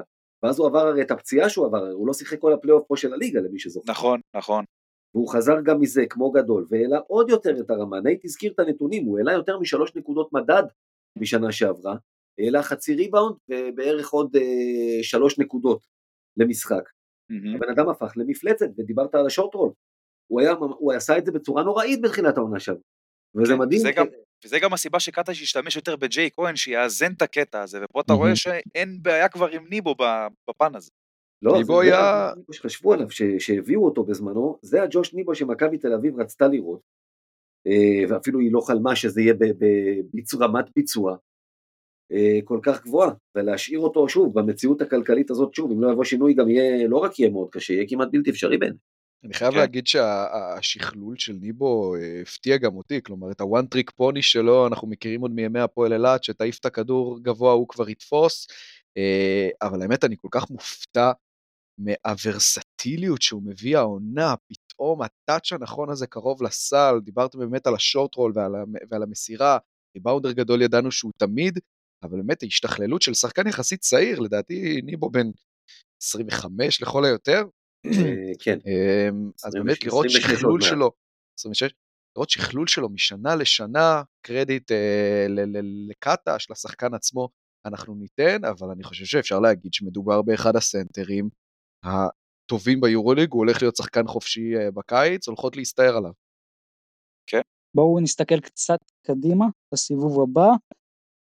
מה לדעתכם מכבי הכי צריכה לשפר, לא, לא משהו כללי כמו הגנה, אלא אפילו אלמנט מאוד ספציפי, שאתם אומרים אם מכבי עושה את זה, לא יודע, נגיד אחוזי עונשין, שלשות, אה, חסימות אה, יותר טובות, כל מיני דברים בסגנון הזה, משהו אחד שאם מכבי תעשה אותו, החיים שלה יהיו הרבה יותר יפים. אני חושב, תשמע, כן. משהו התקפי, באמת אין לי משהו להביא לך, אבל אני חייב להתייחס למשהו הגנתי, וזה קודם כל רמת המחויבות בהגנת האחד על אחד. זה משהו שמכבי תל אביב סובלת ממנו מאוד, מאוד, כי הנקודות הקלות שמכבי סופגת ברוב המשחקים, זה מתחיל מהחדירות הקלות האלה של שחקנים של יריבות של, של היריב לצבע, ומכאן מתחילה כל הבעיה ההגנתית. ברגע שאתה סוגר את החדירות, אז הקבוצה ממול צריכה לחשוב יותר. ומעבר גם ל... ל אתה יודע, לשחקן צריך לדעת איפה לעמוד, איך לעזור, מתי להגיע לעזור. Uh, לפני הכל, הגנת האחד על אחד לדעתי זה האלמנט הכי חשוב שמכבי תל אביב צריכה, לשים לב אליו. Uh, אני חייב להגיד שמבחינתי זה ההגנה הקבוצתית שמכבי תל אביב צריכה לשפר, וזה, אני אגע ב... דיברת על הטיילת הזאת לסל, אה, יש שני, שתי נקודות, דיברתי אגב, מאמן מאוד בכיר, מאמן עבר מאוד בכיר בכדורסל הישראלי ומכבי תל אביב, דיברתי איתו על זה, הוא אומר זה נראה כאילו אין שם שום, אה, שום אה, קבלת החלטות ברמה של מה עושים, לאן מובילים את השחקן אה, שמוביל את הכדור אצל היריבה, אתה יודע, כן. השומר יכול להחליט שהוא מוביל אותו לצד א', לצד ב', ושם תבוא העזרה. אין, כאילו זה כל פעם מאולתר, זה כל פעם מחדש, כאילו, לא, לא באמת החליטו, וכל אחד עושה מה מתחשק לו, ובגלל זה... אבל, אבל, גיא, מול ז'לגיריס ראית ניצנים של פתאום רוטציות. כן, אבל ז'לגיריס זה לא קבוצה ברמת אה, כישרון. לא, אבל השאלה אה, אם יהיה לזה המשכיות, והדבר באמת השני בהגנה, שזה א' ב' של, כאילו מלמדים את זה בקצ"ל, ומכבי תל אביב צריכה להתחיל לבצע את זה, הם מביאים עזרה מהסד החזק. מי עושה דבר כזה? זאת אומרת, אם אתה תתחיל להביא את העזרה מהוויק סייד, כמו ש, שעושים בכל מקום אחר ובכל מקום נורמלי, זה כבר ישפר לך את ההגנה כן, בעוד כמה נקודות. מכבי מקבלת מלא שלשות כאלה, מלא. בדיוק. לי תמיד אה, ככה היה את הרושם אה, בתחילת העונה שמכבי יש לה בעיה עם השלשות מהווינקס, אבל בזמן האחרון פשוט אין את הבעיה הזאת, כי, כי הצבע אה, פתוח לחלוטין.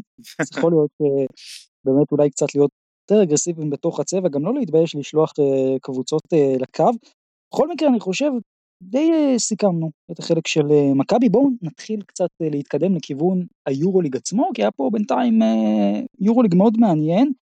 בואו נתחיל לדבר על הקבוצה המפתיעה ש... שהייתה בסיבוב הזה, ואני רוצה להתחיל ולהגיד שהקבוצה שאותי הכי הפתיעה, זו קבוצה שאני מרבה לטנף עליה, אבל אני באמת חייב לפרגן לה, ולנסיה, 9-8 חיובי, אני לא ספרתי אותם בתחילת העונה, יש שם שני שחקנים אגב שאני מאוד אוהב, שזה קריס ג'ונס וברנדון דייוויס, ועדיין, אני ציפיתי שוולנסיה לא ממש תהיה פה איזה פקטור תחרותי בשלב הזה, מינימום שני ניצחונות פחות, אבל הסיפור הגדול של ולנסיה הוא הגנתי. יש לה את היעילות ההגנתית השנייה בטיבה במפעל, עם defensive rating של 106.4, רק לריאל מדריד יש בעצם נתונים אה, טובים יותר הגנתית, ובסך הכל אותי ולנסיה מאוד מאוד מפתיע. גם בעונה הקודמת היו לה את האלמנטים האלה והיא שקעה, אבל כל הכבוד למומברו ולשחקנים שלו, לא ציפיתי, זו הקבוצה המפתיעה שלי. תשמע, אני חייב ללכת עם וירטוס. מה, לא? כן. מישהו ציפה שהם יהיו במאזן כזה? אה. אני אגיד לך מי לא ציפה, סקאריולו. שאמר, הוא אמר בתחילת העונה אי אפשר להצליח עם הקבוצה הזו. כן. זה באמת מדהים מה שהם עושים השנה, תראה, ברמה ההגנתית קודם כל, הם, הם כל כך מאומנים, ממושמעים, אמ, ופתאום אתה יודע, כל זקני השבט גם קמו לתחייה, אם זה טוקו שנגליה, בלינלי, נייט מקודם דיבר על זה. אתה יודע מה, גם דניאל האקט, אני מכניס אותו כבר לקטגוריה הזאת. אמ, ובאמת, לוקה בנקי עושה שם עד עכשיו עבודה מדהימה, הצליח להפתיע אותי ברמות, אה, אני עם וירטוס. אני איתך, אתה יודע, אה, ואם כן, אני אוסיף על מה שאמרת, זה פשוט... אה, כן, כן. אני אמרתי, אוקיי, יש לה את היכולת, אני ציפיתי שבמקסימום היא תגרד play-in. בקצב הזה זה נראה שיהיה פלייאוף, מה שנקרא פלייאוף מובטח, היא לא תצטרך את ה play-in. דרך אגב, מה לדעתך בנקי יחשוב, מה לדעתך בנקי יחשוב לעצמו בראש אם הוא מקבל את מכבי תל אביב בסדרה? או, בטח, אתה יודע, יש לנו זיכרונות טובים ממנו, אבל... כן, השאלה זה זיכרונות יש לו ממכבי. בסדר, חברים, ניקולו מלי במילאנו. ניקולו מלי במילאנו, וצריך אה, להחתים לשם את קיט לנגפורד לפני סדרה כזאת אם תהיה, אתה יודע. כן. זהו, האמת שהקבוצה אה, המפתיעה שלי, רציתי כן ללכת על איזושהי בחירה לא קונבנציונלית במיוחד, וירטוס אתם אה, מה שנקרא basic bitch, שלחתם על ה obvious, אני רוצה משהו מעבר, ואני הולך על פאו. בקונטקסט, בציפיות, הציפיות היו מאוד דו-קוטביות, היו כאלה שהסתכלו על הנייר ואמרו, אימא'לה, איזו מפלצת, אה, הרבה אמרו שזה הולך להתפוצץ להם בפנים, יותר מדי אגו, ואטאמן שהרבה חושבים שהוא overrated, אה, ולא ידענו כל כך איך לאכול את הדבר הזה. כרגע אה, פנתנייקוס נמצאת מושלמת בליגה היוונית, מקום רביעי, רביעי ביורוליג, והיא חוותה לא, לא, לא מעט, גם הפציעה של, של חואנצ'ו היא דרמטית, קנדריק נאן פתאום, פתאום הגיע, מיטוגלו מתגלה כאחד הברומטרים המרכזיים, כלומר זה לא הפאו שחשבנו שנראה, אבל טוב, זה די עובד. Uh, אז אותי באופן אישי זה הפתיע, הייתי בטוח שייקח להם שהחבלי לידה uh, יהיו יותר משמעותיים מזה, יכול להיות שהיא קצת מנצלת גם את מה שדיברתי עליו בהתחלה, שאיזושהי איזה בטן גדולה של היורוליג, קצת חולשה של היריבות, uh, אבל עד עכשיו, מקום רביעי, עומד בציפיות. טוב, אז מפתיעה יש לנו, אבל השאלה מי הכי אכזבה פה, גיא, מה אתה אומר? אה, אני אגיד לך משהו, מונקו. שוב, אני ציפיתי ממנה לעוד קפיצה השנה, כי זה מה שהיא עושה בשנים האלה שהיא הצטרפה ליורוליג, היא משדרגת את התקציב ואת הסגל, והיא סך הכל, אתה יודע, דיברנו על מכבי וההמשכיות שלה. חוץ מצ'ימה מונקי, היא המשיכה עם כולם. היא השאירה את מייק ג'יימס, והיא השאירה את ג'ורדן לויד, והיא השאירה את אה, מוטיונס, והיא השאירה את אה, דונטה הול, ואת אלפה דיאלו, אה, את כל החבר'ה, כל הקליברים, אליו קובו כמובן, כל החבר'ה המרכזיים שלה, עוד הביאה את אה, קמבה ווקר, שטוב, אמרנו, אולי יצטרכו פה יותר כדורים, אבל, אבל כל ההמשכיות הייתה מוכנה והכסף הגדול המשיך. אני הימרתי עליה למקום שני, אגב, אני עדיין אומר את זה כי אני מאמין שהיא תעשה את השדרוג, אבל מאזן כמו מכבי תל אביב, רק במרכאות, מבחינתה זה רק 10-7 קהילה, אין תירוצים של אין ביתיות, אין מלחמה ואין שום דבר כזה. בעיניי זו אכזבה. כן, אבל זה, זה דבר שיכול להשתנות בן רגע, בלי שאתה שם לב בכלל. אני מסכים, לא, בתור התחלה היא נתנה בראש לברצלונה עכשיו משחק אחרון, והיא כן, שוב, היא מראה כן. במשחקים כאלה בדיוק מה היא יכולה לעשות. כן, זה דבר שיכול להשתנות באמת ברגע. טוב, אני נראה לי אלך עם הנדולו, מה לא? זה, אני חושב שאין פה ספק בכלל. שמע, ההיצע הוא כל כך uh, רחב uh, ושופע, שרק תבחר קבוצה מאכזבת, מאכזבת, יש לך מלא. כן, uh, תשמע, נדולו באמת השקיע כסף, הביא את דריוס תומפסון בשתי מיליון יורו, uh, הגיעה לעונה הזאת עם ציפיות, עם ציפיות, היא החליפה את האטמן בארדם צ'אן, וכרגע לא, לא עובד שם העסק, לא, בכלל לא. לא הגנתית, אה, גם התקפית עדיין אה, חסר שם גרוש ללירה. אה, כמובן שאפשר להגיד על הפציעות, שזה קצת, אפשר להגיד, יכולים להשתמש בזה כאיזה תירוץ, אבל זה לא ממש תירוץ, כי אתה יודע, לאט לאט כולם חוזרים ואנחנו נשארים אותו דבר. הקבוצה המאכזבת שלי היא מילאנו. לא עשתה המון שינויים בקיץ. אה, אולי גם זאת הסיבה שהיא, שהיא שוב חובה עונה לא טובה, אבל היא כן עשתה שינוי אחד מאוד מאוד מרכזי. ניקולה מירוטיץ', אחד השחקנים uh, הטובים באירופה מגיע, וזה שוב לא עובד. ודווקא ניק, ניקולה מירוטיץ' הוא שחקן עונה סדירה נהדר, אחר כך הוא מתחיל uh, להשתבש לו. של במאני טיים. כן. אבל גם עכשיו, אוקיי, את המספרים שלו הוא עושה, אבל קבוצתית, מילאנו, זה... בוא, אני חושב ש, ש, שמקבלי ההחלטות שם במועדון, אני לא יודע, אה, יש שם אה, מה שנקרא יחסי אישות עם הטורי מסינה או איזה שהם, אה, זה, אני לא מבין את הסיבה שהוא עדיין שם, כנראה עדיין אה, המודיטין משחק לטובתו, אבל את הרכבת הם פספסו, כשהייתה, כשהיה לך את טרינקיירי או ספרופולוס או שרס על, על המדף, את זה כבר פספסת, אני מניח שעכשיו הם כבר יישארו איתו עד הסוף. הדבר הזה לא ממריא, עם כל הכסף, ציפיתי שהפעם אחרי הכישלון והאכזבה מהעונה שעברה, כן יעשו איזשהו upgrade אה, וירצו להוכיח, כרגע זה, זה נראה רע מאוד, ולא נראה לי ש, ששבאז נפייר אה, יציל את הספינה. אולי הוא ישפר אותה בדיוק כמו בשנה שעברה, אבל אה, פלייאוף לא יהיה כאן. טוב, הקבוצה המאכזבת שלי קבוצה שהיום עם 11-6 שלילי. את האמת, הייתם אומרים לי בתחילת העונה שהיא תסיים את הסיבוב הראשון עם 11-6 חיובי, הייתי אומר הגיוני. כוכב האדום. אמ, אני כן היו, הייתי מאלה שהחזיקו מהם בקיץ. יש שם הרבה מאוד כישרון, אה, אני כן יכול להבין למה אולי הקבוצה הזאת אה, לא ראויה עכשיו לעשות טופ 6 מהדלת הראשית, אה, הכל טוב, אבל להתרסקות הזאת אני לא ציפיתי. 11-6 שלילי זו כבר שנה אגב שנייה שמילוש מוביל בגאון קבוצה למעמקי תחתית הטבלה, לא ברור לי איך זה כל כך קורה. המון כישרון, המון בלאגן, לא יודע, לא יודע, מאכזב מאוד, כי אני ציפיתי מהכוכב האדום באמת, אה, רוקאס גידרייטיס היה פשוט אה, שחקן טופ דה לה טופ של היורוליג בבסקוניה, העונה הוא פשוט צל של עצמו, כל כך הרבה שחקנים ב- בירידה ביכולת, ואני מאוד מאוכזב מהכוכב האדום. עכשיו, אנחנו מגיעים לשלב שאני אמור לשאול מי הקבוצה הכי טובה, אבל זה, זה די obvious, מה שכן, במקום לשאול מי הקבוצה הכי טובה, בואו פשוט נשאל אה, האם ריאל מדריד היא קבוצה בלתי עצירה, כלומר האם בכלל כל הדיון שלנו פה הוא קצת מיותר כי בסוף תהיה זוכה אחת, כי, כי ריאל מדריד באמת, מקום ראשון ביעילות התקפית עם 120.4 נקודות ל-100 פוזיישנים, מקום ראשון גם ביעילות הגנתית, שהיא סופגת רק 102.4 נקודות ב-100 פוזיישנים, אה, מקום ראשון באסיסטים לפוזיישן עם 27.9 אסיסטים ל-100 פוזיישנים, אה, ריבאונדים בהגנה לפוזיישן, מקום ראשון, לוקחת 37.3 ריבאונדים בהגנה ל-100 פוזיישנים, מורידה את היריבות שלה ל-42.3% מהשדה, גם זה מספר אחת ביורוליג, אז האם כל הדיון שלנו מיותר, ובסוף זאת העונה של ריאל מדריד, אה, בלי בכלל שמישהי תדגדג אותה. הדבר היחיד שיכול למנוע מריאל מדריד להניף גביע זה הפיינל פור.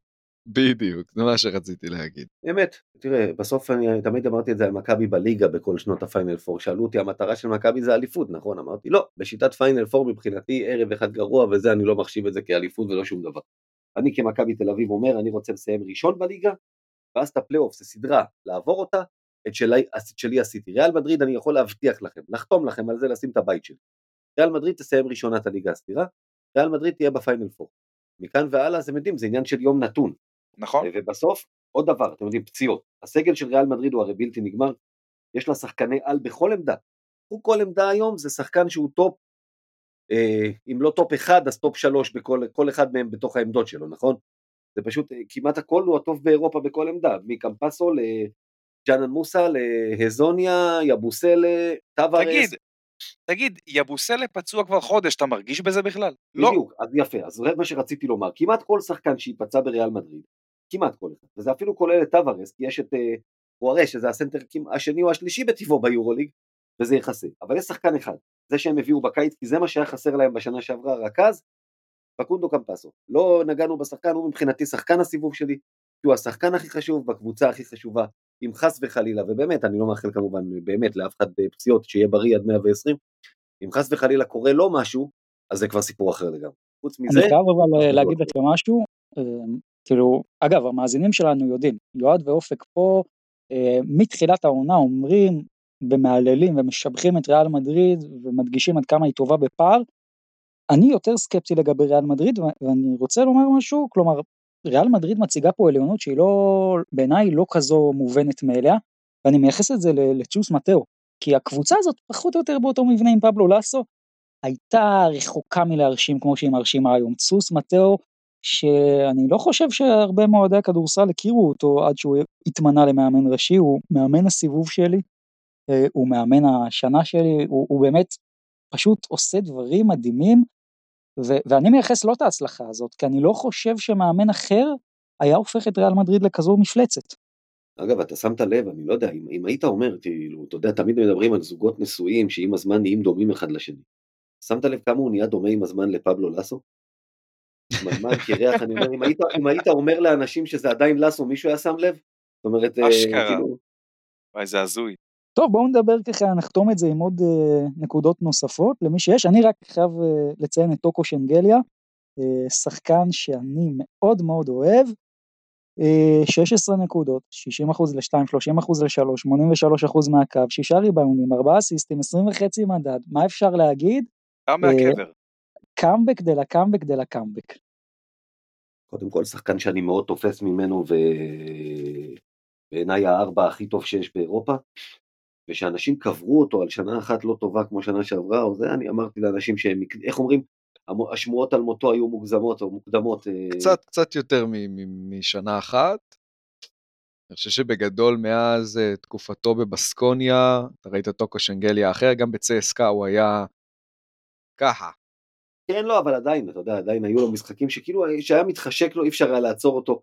אה, והשנה כנראה, שוב, זה אולי ניתן לבנקי, מתחשק לו. הוא שחקן על, הוא אחד השחקנים הכי מגוונים גם שיש בתוך העמדה הזאת, בלתי עציר בעיניי, אז uh, אני לא מופתע. תנו לי את התחזית שלכם, פחות או יותר למה המגמה הולכת להיות בסיבוב הבא, אנחנו נשאר פה עם טבלה צמודה, פערים פה יתעצמו, מה, מה הולך אני, להיות לדעתכם? אני חושב שהבטן תהיה פחות או יותר צמודה. דרך אגב, ברצלונה אני חושב הולכת לרדת מטה-מטה, לאזור הפליי-אין אפילו. אה, מונקו אני חושב תעלה. אה, אני חושב שבאמת, אה, וגם, ופנרבכצ'ה, פרטיזן, מכבי פחות או יותר יהיו באותה קלחת. כן, אני חושב שמה שדיברתם עליו, אני לא זוכר כבר מי מכם אמר, אבל על ההילוך הראשון שאנחנו מרגישים מהסיבוב הזה, בוא נגיד, הקבוצות המוכשרות, ההישגיות, התחרותיות, יאללה, זה הזמן ללחוץ על הדוושה, ואני חושב שאנחנו נראה את זה מבחינת המיקומים. כן. זאת אומרת שקבוצות כמו פנרבכט, שמונקו, נתחיל לראות אותן באמת אה, עולות במעלה הטבלה, כשה... לא אגיד פוקסיונריות, אה, אבל הקבוצות, בוא נגיד שהן אה, נחותות בכישרון, אבל באמת יצא להם איזשהו סיבוב ראשון, מה שנקרא מהגאון ומהיקב יצא להם בסדר. זה לא יעמוד במבחן התוצאה, וז'ליקו שכמובן ייתן סיבוב, סיבוב שני נהדר. כן, אני, אני, אני מסכים עם, עם מה שאמרת עכשיו. קודם כל, מונקו, אמרתי, תתבסס בעיניי במקום השני, פנר, מונקו, פנתנאיקוס, גם ברצלונה היא אולי תרד קצת, אבל זה לא מטה-מטה, היא, בוודאי, היא בוודאות תהיה בתוך השש של הפלייאוף, גם אולימפיאקוס. בעיניי וירטוס זה יהיה מאוד מעניין אם היא תצליח לשמור על הביתיות, היא תצא איפשהו 4 עד 6, וה-4 או 6 או 5 יהיה מאוד משמעותי מבחינת העניין, אם היא תבוא לסדרה עם יתרון ביתיות או בלי. מכבי תל אביב, הסדר משחקים קשה מאוד, אני, היא לא תעשה עוד 10-7, אני לא מצליח לראות בהכי אופטימי שלי את מכבי מסיימת עם מאזן יותר טוב מ-18-16, שייתן play-in, זאת אומרת, אה, ושאלה מאיזה מקום, ובלי בית, צריך לזכור, זה יהיה play-in בלי יד אליהו, כי בסיבוב הזה היא צריכה לבוא פעמיים לבלגרד, אבל על באמת, לבוא פעמיים לשטארק ארנה העוין של אה, הכוכב ופרטיזן, לבוא שלוש פעמים לספרד, לשלוש מקומות שהיא לא רגילה לנצח בהם יותר מדי, מדריד, ויטוריה, ברצלונה, אה, לפיראוס. לטורקיה חסכו לנו בגלל העניין הביטחוני לצד השני עכשיו, אבל uh, עדיין, הסיבוב הזה יהיה יותר קשה. אני היחיד שחושב שמכבי עושה 10-7 עוד פעם. אה, כנראה שכן. די אופטימי. אני עם גיא אגב, אני ב-18-16. מה שכן, אני חושב שזה זמן מצוין להימורי טבלה פה של כל אחד מאיתנו, ככה גם זה יהיה ככה יותר ברור מה כל אחד חושב. אה, אז אני אתחיל, אני אתחיל עם איך אני חושב הטבלה תסתיים. אה, אני רק אגיד לכם איך עשיתי את זה. אני כרגע התעלמתי מהטבלה עכשיו, הסתכלתי על כל קבוצה, חשבתי מה תהיה הטבלה בסיבוב השני ופשוט חיברתי את זה. תוצאות מעניינות, גם בהצטלבויות אגב. אה, קודם כל מקום ראשון, אני שם את ריאל מדריד, לדעתי 30 ניצחונות 4 הפסדים. מקום שני אני הולך, תקשיבו טוב, וירטוס בולוניה, לדעתי זאת העונה של וירטוס בולוניה, 22-12 זה מה שאני נותן להם, אני חושב שהם ימשיכו ככה. מקום שלישי, שרס פנר, אחלה אפקט בינתיים, אני מאוד מאמין בפנר, אני שם לה 21-13, גם למונקו, אותו מאזן לדעתי במקום הרביעי. מקום חמישי אני אלך עם פנטינאיקוס עם 20-14, מקום שישי פרטיזן בלגרד גם מתחיל שם להתחבר, אני נותן 19-15. במקום השביעי ובמקום השמיני ובמקום התשיעי עם אותו מאזן אני אלך על ברצלונה שביעית, מכבי שמינית, אנדולו תשיעית עם 18-16 חיובי, על אנדולו אני לא מוותר, אני שם אותה שם, אני עדיין לא יודע, אני עדיין מאמין שהקבוצה הזאת יש לה כישרון גדול מאוד, מאוד אכזבה בסיבוב הראשון אני איתה, בסקוניה עשירית אני נותן לה 17-17, ושימו לב לאיזה אולימפיאקוס, מקום 11, לא יודע, חסר להם רכז, לדעתי אם הם מביאים רכז הם יכולים גם לעשות פיינל 4, אבל בלי זה, אני שם להם 17-17 במקום ה-11, הכוכב האדום, מקום 12, 18, 16 שלילי, ולנסיה לדעתי תדעך גם 18-16 שלילי, אני שם אותה במקום 13, ביירן מינכן, אני שם מקום 14 ומילאנו גם במקום ה-15 עם 19-15 שלילי, ז'לגיריס, כאן כבר יש צניחה, מקום 16 עם 24-10 שלילי, וילרבן, מקום 17-26-8 שלילי, ואלבה ברלין, אה, החוג של אלבה ברלין, מקום 18-29-5 שלילי.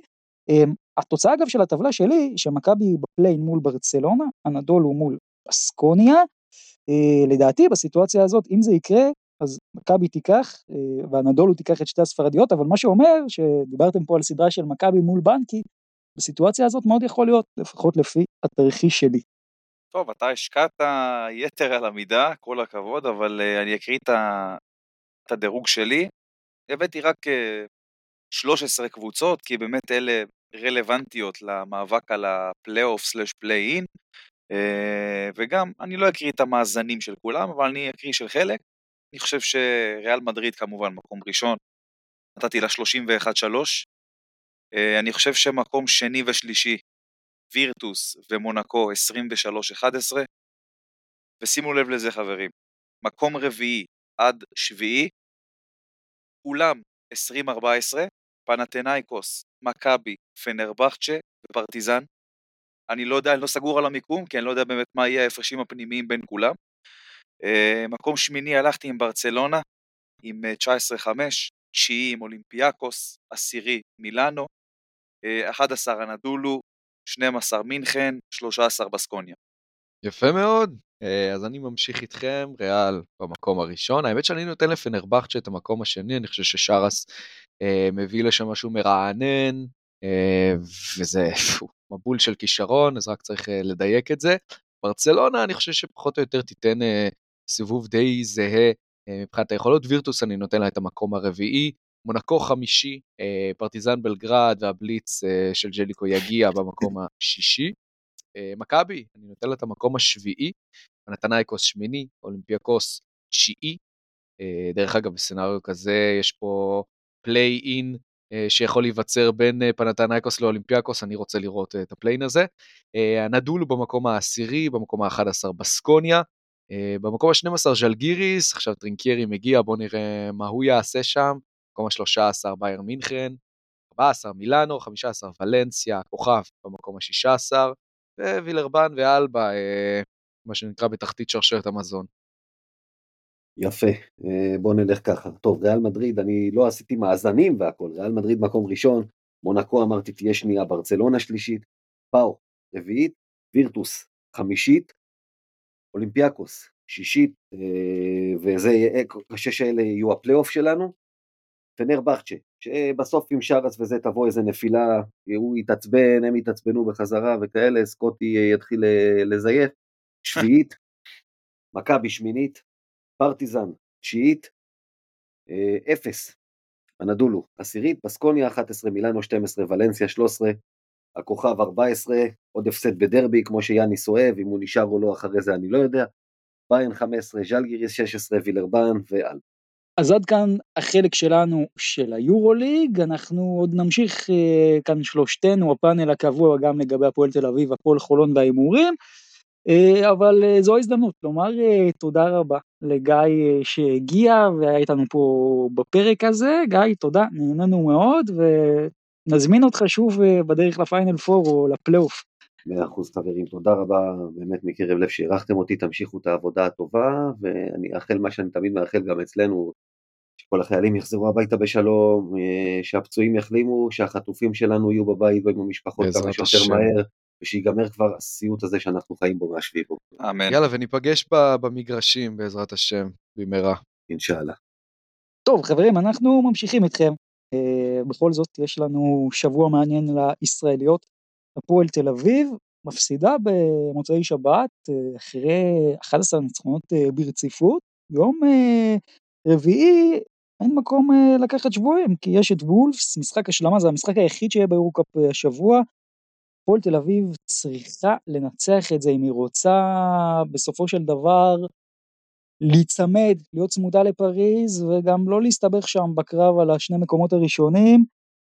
אה, מה אתם אומרים? איך ההפסד הזה קודם כל ישפיע לדעתכם? אני חושב שזה יעשה טוב להפועל תל אביב, קצת יוריד אותה לקרקע לקראת המשחק מול וולפס, אה, וגם אתה יודע זה סוג של אה, טבילת אש עבור הזרים החדשים שהגיעו, אם זה וויליס, וויל קאמינגס. אני חושב שטוב שזה קרה. מבחינתה של הפועל תל אביב, אה, כי זה רק יתרום לה.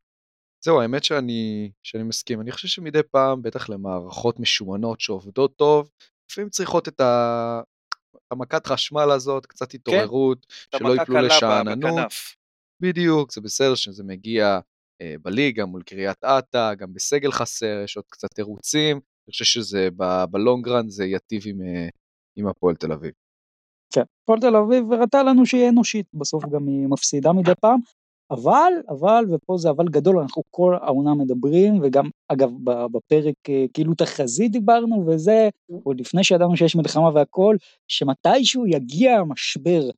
והפועל תל אביב צריכה להיזהר מאוד מהדבר הזה, במיוחד במצב הזה שהיא חשופה ופגיעה, כי יש פה בדלונה שמתחילה לצבור תאוצה, יש פה גם בשקטש, לונדון, אה, זו יכולה להיות בעיה.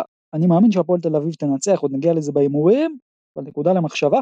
בואו נתקדם גם משחק שיהיה ביום אה, רביעי, ובכלל לכל מה שהולך אה, להיות ליגת האלופות חוזרת אחרי שבועיים פגרה. לא לקבוצות שסיימו במקום הראשון, הם כמובן בעונש, ככה זה עובד במפעל הזה, עד אזור ה-24 לינואר, אבל הפועל חולון כן תשחק. אה, סדרה מול אוסטנד, play-in, תאורטית יריבה קלה, אה, אבל לא בטוח, כי שימו לב לזה, הפועל חולון שיחקה עונה רק 12 משחקים, מתחילה עם 5 מ-7, אבל מאז היא 2 מ-5, ואוסטנד, כשאנחנו מסתכלים עליה, בסך הכל היא במאזן עונתי של 17 ניצחונות מול 6 הפסדים בלבד, הרבה בזכות הליגה הבלגית, כלומר הקבוצה הזאת אה, אולי לא חזקה במיוחד, אבל רגילה לנצח העונה, אה, אגב, באוסטנד תמצאו את אה, חליל אחמד הבאר שבעי והנורסום הוותיק. חברים, האם הפועל חולון צריכה לעשות את זה קל, או שאתם אה, מצפים פה לסדרה חרבו דרבו? שמע, זה פוטנציאל חרבו דרבו, אבל, וגם צריך לזכור שהפועל חולון, בלי הביתיות שלה, כמו כל הקבוצות הישראליות, זאת משימה קשה מאוד להפועל חולון, גם אם אוסטנד לא הקבוצה הכי מרשימה, מבחן אופי רציני עבור הפועל חולון, אני מקווה שהיא תצלח אותו. אנחנו מדברים גם על אה, הפועל חולון שמגיעה לא במומנטום שהיא הייתה רוצה להגיע אה, לסדרת play-in כזאת, גם ההפסד לבורסהספור שקצת ככה נתן אה, תחושה מרה לסיום השלב הראשון, ההפסד לקריית אתא שמה שנקרא היא ה kingslayer, משמידת הגדולות של, של הליגה, אה, על הנייר הפועל חולון פייבוריטית, אבל אני חושב שעדיין והפועל חולון מרגישים את אפקט, את ה aftershock של העזיבה של המינואה, עדיין מחפשים קצת את האבא והאימא של הקבוצה הזאת. אה, נקווה שזה יספיק לה כדי לצלוח אה, מול קבוצה כמו אוסטן. בואו נדבר טיפה מפתחות. קודם כל אני רוצה לסמן בחולון מפתח שאני תמיד מסמן אותו. בהפועל חולון, שון דאוסון. אה, העונה עד עכשיו לא יודע איך לאכול את זה. עשר וחצי נקודות, 53 אחוז לשלוש, שתיים וחצי אסיסטים, שתיים וחצי ריבאונדים, שלושה עיבודים, 7.2 מדד ב-24 דקות, ב-BCL לא מלהיב, אבל זה סוג המשחקים שחולון במצב שלה חייבת אותו בשיאו. באוסטנד שחקן מאוד מעניין, דמיאן ג'פרסון, סוג של גארד פורוורד שעושה הכל מהכל, הגיע מהג'י ליג, עונת רוקי באירופה ובינתיים יש לו הרבה מאוד מניות בהצלחה היחסית של אוסטנד, אה, עם 14 נקודות, 37% ל-3, 6.5 ריבאונדים, 3.5 אסיסטים, 14 מדד ב-30 דקות ב-BCL. אה, אנחנו זוכרים את הפועל חולון חוטפת אה, לא מעט מאנטוני בראון וגם שחקנים לא בדיוק בסטייל הזה, אבל יש פה פוטנציאל, תזכרו את השם דמיאן ג'פרסון. עוד מפתחות שלכם, הסדרה הזאת? שמע, אני לא אתייחס לאוסטנד כרגע, אני חושב שבהפועל חולון היא תהיה חייבת את סי.ג'יי האריס מפוקס ב-100%. כי יכול להיות שזה השחקן שיכול לעשות את ההבדל בין אה, לעבור את הסדרה ללהיות מודח פה. לגמרי, סי.ג'יי מאוד מאוד חשוב uh, לחולון. Uh, איך אתם חושבים מה הסדרה הזאת תיגמר? אני אלך פה עם 2-1 חולון. אני גם אלך עם 2-1 חולוני. טוב, אני אשמור פה על הקונצנזוס. 2-1 חולון. אז חולון יש פה באמת את הסדרה שלה, אבל יש פה גם, אה, אתם יודעים, אה, עוד אה, שבע סדרות אחרות שמתחילות בליגת האלופות, פאוק מול טופש, לודוויסבורג דרושאפקה, קרשיאקה בראוגן, ריטס פריסטרי, שולה ססרי למאן פרומיטיאס דרטונה גאלה. בואו אני אשאל אתכם, מי אתם חושבים תנצח בכל סדרה, וכזה אתם יודעים ככה לא להגיד פה קבוצה קבוצה, איזה קבוצות חוץ אתם חושבים פה ייקחו סדרה, אם בכלל? אני הולך על דרושאפקה, היא תיקח את הסדרה. אה, פרישטרי תיקח, ואני הולך על גלתה סראי. גלתה סראי? וואו, כן. זה יהיה לה מאוד מאוד קשה. אני הולך איתם. Um, אני לא רוצה להתחייב, אבל כן אני מסמן את טופש כאופציה. Uh, גם דרושפקה אני הולך איתך, לודוויסבורג לדעתי uh, פגיעה. Uh, העונה קשה, האמת שאני חושב שדווקא הביתיות פה יהיו עם ידן על העליונה בסופו של דבר, אבל יכול להיות שיהיו פה כמה הפתעות. טוב, אז אני הולך פה עם שש ביתיות ושתי טורקיות. טופש ודרושפקה לדעתי כן ייקחו את סדרות החוץ, אז כולנו גם מסכימים לגבי דרושפקה, זה מעניין, uh, אבל כל שאר הביתיות לדעתי ייקחו את זה, uh, ומכאן אני חושב זה זמן טוב ככה להתחיל הימורים יותר פרטניים, ובואו נתחיל עם המשחק היחיד שיש ביורו-קאפ. Uh, מחר, פועל תל אביב, וולף, וילנה, אז מי תנצח? פועל תל אביב דו ספרתי. מעניין, אני נותן את זה לוולפס. וואה. כן. ואני אלך עם הפועל אה, תל אביב, בואו נחזור אז לליגת האלופות, המשחק הראשון, פועל חולון, סטנט, מי מנצחת? הפועל חולון. הפועל חולון. גם אני עם הפועל חולון, פאוק, סלוניקי, טופש, בורסה, אני עם טופש. פאוק. מה, אה, למרות שאני חושב שטופש תיקח את זה, לדעתי פאוק מנצח את המשחק הראשון. לודוויסבורג, דרושאפקה, דרושאפקה. דרושאפקה. דרושאפקה. קרשיאקה, בראוגן, גבירותיי ורבותיי, דרני ליארד וקרשיאקה. קרשיאקה. קרשיאקה. ריטס וילנה פריסטרי. אני חושב שפריסטרי תעבור, אני הולך עם ריטס משחק ראשון. ריטס. גם אני עם ריטס. שולה מול ססרי. אה, ססרי. שולה. ואני כמובן עם סלו ושולה, למען מול פרומיטאס. פרומיטאס. פרומיטאס. ואני אלך פה עם למען, דרטונה מול גלאטסראיי, אני עם דרטונה. גלת עשרה. דרטונה. יורוליג, יורוליג היום מתחיל מחזור 18 סיבוב שני, מכבי תל אביב, מונקו. מונקו. מונקו. מכבי תל אביב. פנרבחצ'ה הכוכב האדום. פנרבחצ'ה. פנר. וגם אני מפנר ז'אל גירס קובנה אלבה ברלין. אלבה ברלין. ז'לגיריס קובנה. אמרת אלבה ברלין? כן. וואה. אני עם ז'לגיריס, אה, אולימפיאקוס מילאנו, אני עם הביתית. מילאנו, אולימפיאקוס. פרטיזן בלגרד וילרבאן. פרטיזן. פרטיזן. גם אני עם פרטיזן, ולנסיה מול אנאדולו. אנאדולו. ולנסיה. אני עם אנאדולו אפס, בסקוניה מול פנטינאיקוס. פנטינאיקוס. בסקוניה. ואני אלך פה גם עם פנטינאיקוס. וירטוס בולוניה מול ביירן מינכן, אני עם וירטוס. וירטוס. וירטוס. וסופר קלאסיקו, ברסלונה מול ריאל מדריד. ריאל מדריד ברמת השחיטה. ברצלונה. ואני אלך עם ריאל מדריד, אני מקווה בשביל ברצלונה שלא עוד פעם 91-71, כי מסתבר שהיא אוהבת להפסיד בתוצאה הזאת. אה, מחזור 19, פנרבכצ'ה מול מכבי. תראה, אני טענתי שמכבי תעשה אחד משתיים השבוע, אז אני הולך עם מכבי. גם אני עם מכבי. אני עם פנרבכצ'ה. הכוכב האדום פרטיזן בלגרד, איזה דרבי מחכה לנו. הכוכב האדום. גם אני הולך עם הכוכב. בסדר, גם אני עם הכוכב בבית, פרטיזן, יאללה. ולרבן ג'לגיריץ, אני מביא לרבן. ג'לגיריס. לא, ז'לגיריס, ז'לגיריס. אולימפיאקוס בבית מול מונקו. אולימפיאקוס. אולימפיאקוס. גם אני עם אולימפיאקוס, אלבה ברלין מול וירטוס בולוניה, אני עם וירטוס. וירטוס. אפשר להתקדם. וברצלונה מול בסקוניה, אני עם ברצלונה. בסקוניה. ברצלונה. דרך אגב, זה בוא'נה, אתה מעניין, שונא את ברצלונה, יועד? אתה מלכלך אני- עליהם בטירוף. שונא אותם, אבל אני זוכר מה קרה במפגש האחרון בליגה בין הקבוצות. אני- נתתי אה, להם אה, שבוע מושלם, שימו לב. גם מול ריאל כן? וגם מול בסקוניה.